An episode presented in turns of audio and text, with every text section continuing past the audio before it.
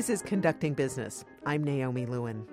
It's no secret that arts coverage has been slashed by many news outlets looking to cut costs. They're devoting a lot less space to serious classical music criticism, and there are a lot fewer critics around.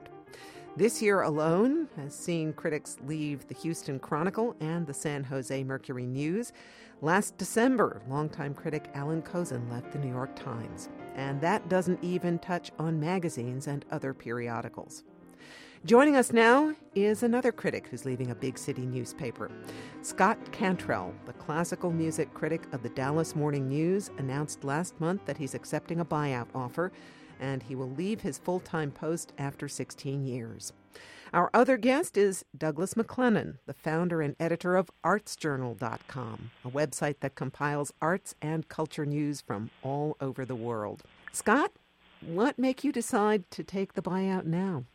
Well, it was perfect timing for me. I had been actually thinking about retirement for a couple of years, and my dream actually had been that a buyout would come at just the right moment and that I would have some sort of transitional year rather than a clean break. And I was delighted that my editors were very interested in, in pursuing the latter, and it gives me a time to figure out what I want to be when I grow up, and it gives them time to figure out what they want to do with the coverage going forward. So I'll continue on a somewhat reduced freelance basis through this coming season.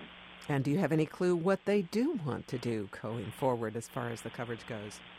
I think it's all up in the air at this point. Uh, I would love to see, obviously, a, a full-time position maintained.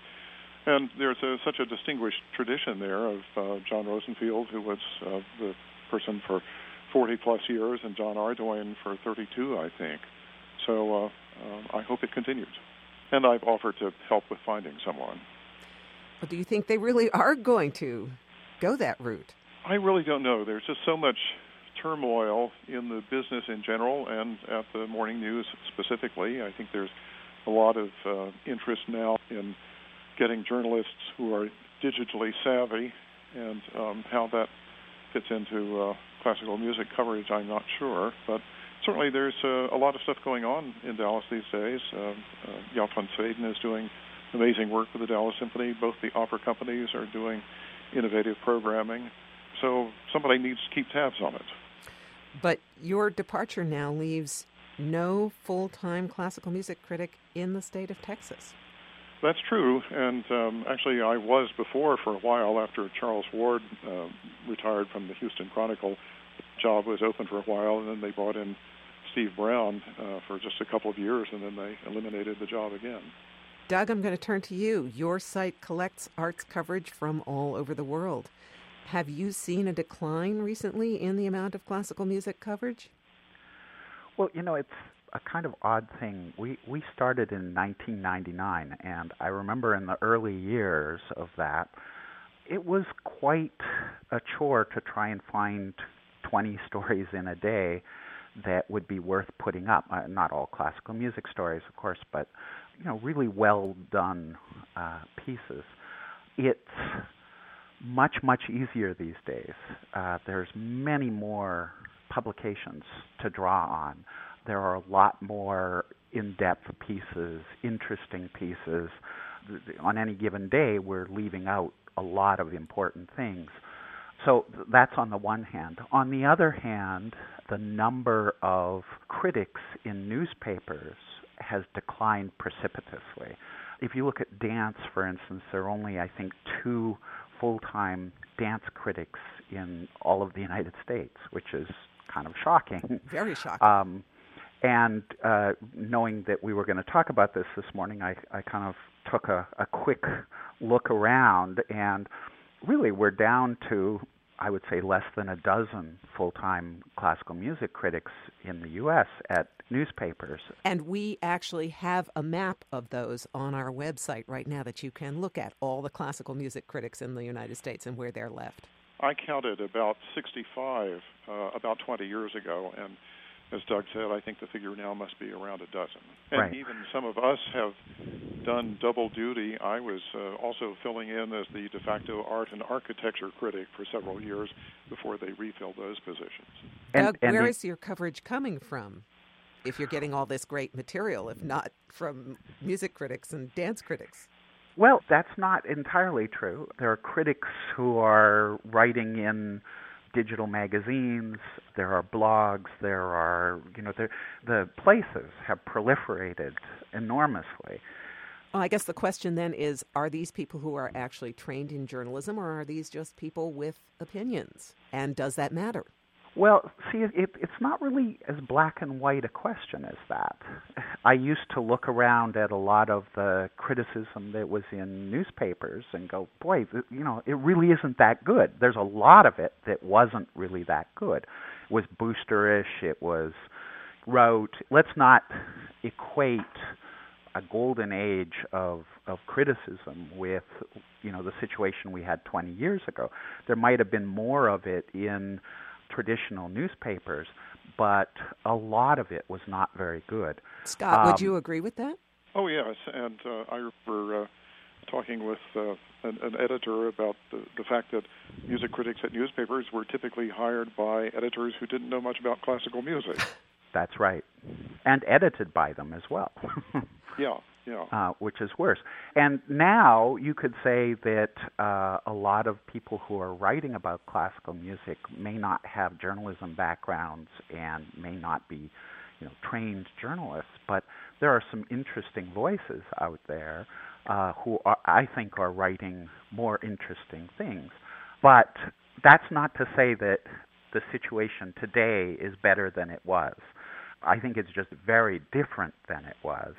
And the other thing, of course, that's happened is that the job of criticism in the arts, doesn't matter what art you're talking about, uh, and coincidentally, movie and T V critics have been amongst the most devastated across the classes of, of critics. But um, it's can get that off the off uh, the wires. That's right, and and they were actually the first to go because you could syndicate it. But the the thing that has dramatically changed is that it's very difficult to make a living as a critic. I would say the majority of criticism that you read is not getting paid very well, or if at all. And so, in a way, what's happening is that the art of criticism is is becoming less a profession and more of an avocation.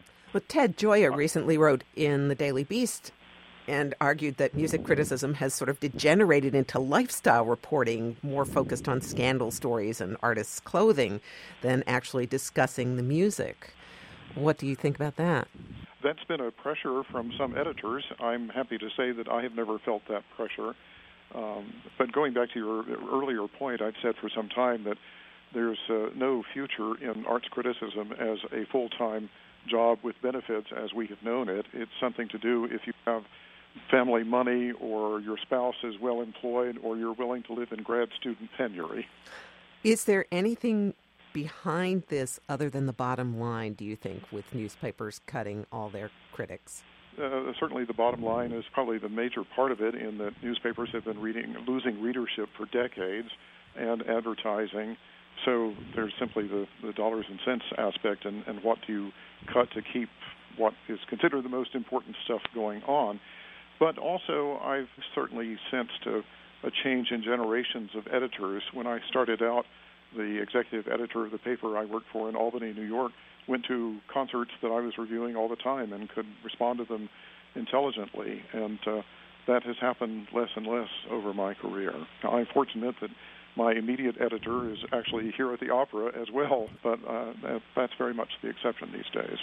And I think it's also important to make the distinction that, that this isn't just an anti-arts crusade here, that very, very important parts of newspaper coverage, of journalistic coverage, uh, a lot of things have been cut back. If you look at, at State House coverage now in most newspapers, uh, it's been decimated. And even coverage of, of basic things at City Hall are, are way, way down. So I, I think this loss of audience has made them look at the bottom line and see, you know, what gets the click. So we're still at the stage of figuring out uh, how do you measure the engagement of somebody beyond just a basic click. And unfortunately in journalism still, the audience is measured in that basic page view basic click, and that really is an unsustainable measure for success in journalism. Scott, have you had to pay attention to page views? Well, it has uh, certainly been noticed, and in fact our new editor commented on that uh, vis-a-vis my work, and he said that he was not concerned about uh, the fact that I didn't get as many page views as uh, sports writers, for example. But one of the things uh, with classical music, and it's a generational thing, I know, is that I have a number of friends who are, you know, thoroughly computer savvy or on their computers all the time, but they don't read my reviews until they come out in the printed paper. So they don't show up as clicks on, on the mm. review. Well, Harry Connick Junior recently used the word pentatonic on American Idol, Ooh. and things got a little crazy because his fellow judge, Jennifer Lopez, had no idea what he was talking about. Let's take a listen to that. I'm not as taken by the smoke and mirrors of pentatonics as these two are. No, it's tone. There's tone, and it's not just the gymnastics. It just didn't do it for me. What's the thing you're talking about? Pentatonics. Pentatonics. Yeah, it's basically we have twelve notes. You're gonna throw these these things at America, and America's gonna be like, what? No, but you know what's wrong with challenging America? I like that. Okay, challenge so here it is. Me. There Tell are, me there what the hell it is. There are twelve notes. Does that ring true to either of you on some level? Well, I certainly would not use that word. It is interesting that I, who know nothing about sports, read sports copy, and there's all these, uh, there's all this terminology that I don't recognize. And even our wonderful uh, food critic uh, Leslie Brenner talks about things that I have no idea what she's talking about, but that's okay. Scott, you've written some sharp-edged reviews over time. Has that ever come back to bite you? Well, I had a funny experience uh, some years ago. Uh, I had written a number of uh, unkind reviews of a certain composer, and I had interviewed him over the telephone. We never actually met in person. And I walked into a bar once New York, in New York, and there he was standing at the bar, and I thought, well, does he know what I look like? Will he come over and throw a drink in my face? Uh, fortunately, there was no look of recognition, but I and I recently had uh, the uh, general director of an opera company sit down with me and go over a review uh, virtually word by word and tell me how it should have been written, which I thought was extremely unprofessional. He was certainly free to disagree and, and have a civilized conversation, but uh, he was he was pretty nasty about it. How much pressure do both of you think these days publishers feel from arts organizations that advertise with the papers? I'm thinking of the Colorado Symphony that wouldn't let the local public radio station broadcast their concerts anymore unless they bought underwriting and did puff pieces about the orchestra, or the situation in Cleveland. I have never sensed any of that in any of my newspaper jobs, I'm glad to say. Yeah, I think, though, that there's a dawning awareness among arts organizations that buying ads in the, the local paper is less and less effective, and it doesn't give you the, the return. And certainly when you look at allocation of media dollars these days, it looks like print media ads are over-allocated in terms of the spending and return on investment. So I, you know, I hope that's I, not entirely true. Well, that's been the trend for a while. What's getting the most advertising return right now is video. Video ads are very difficult to avoid if you're watching any kind of video, and the consumption of video, especially on smartphones, is, is just rocketing. So, including video reviews? Not so many.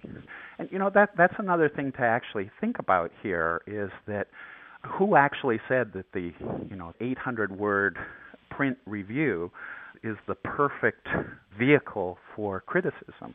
I don't think that we've been particularly innovative in thinking about how the critical form could evolve, and particularly in music where you could use examples, you could use, you know, all sorts of visual clues and, and whatever. We haven't been very good about innovating around that. There are certainly possibilities there. It would require a completely different mindset from the American Federation of Musicians uh, as to rights to uh, reproduce excerpts of performances, and, of course, people to do the editing. But, uh, yeah, that's a valid point. So I have one last question for both of you. If the remaining classical music critics everywhere could do one thing to prove their necessity and relevance to their employers, what would it be? Wow.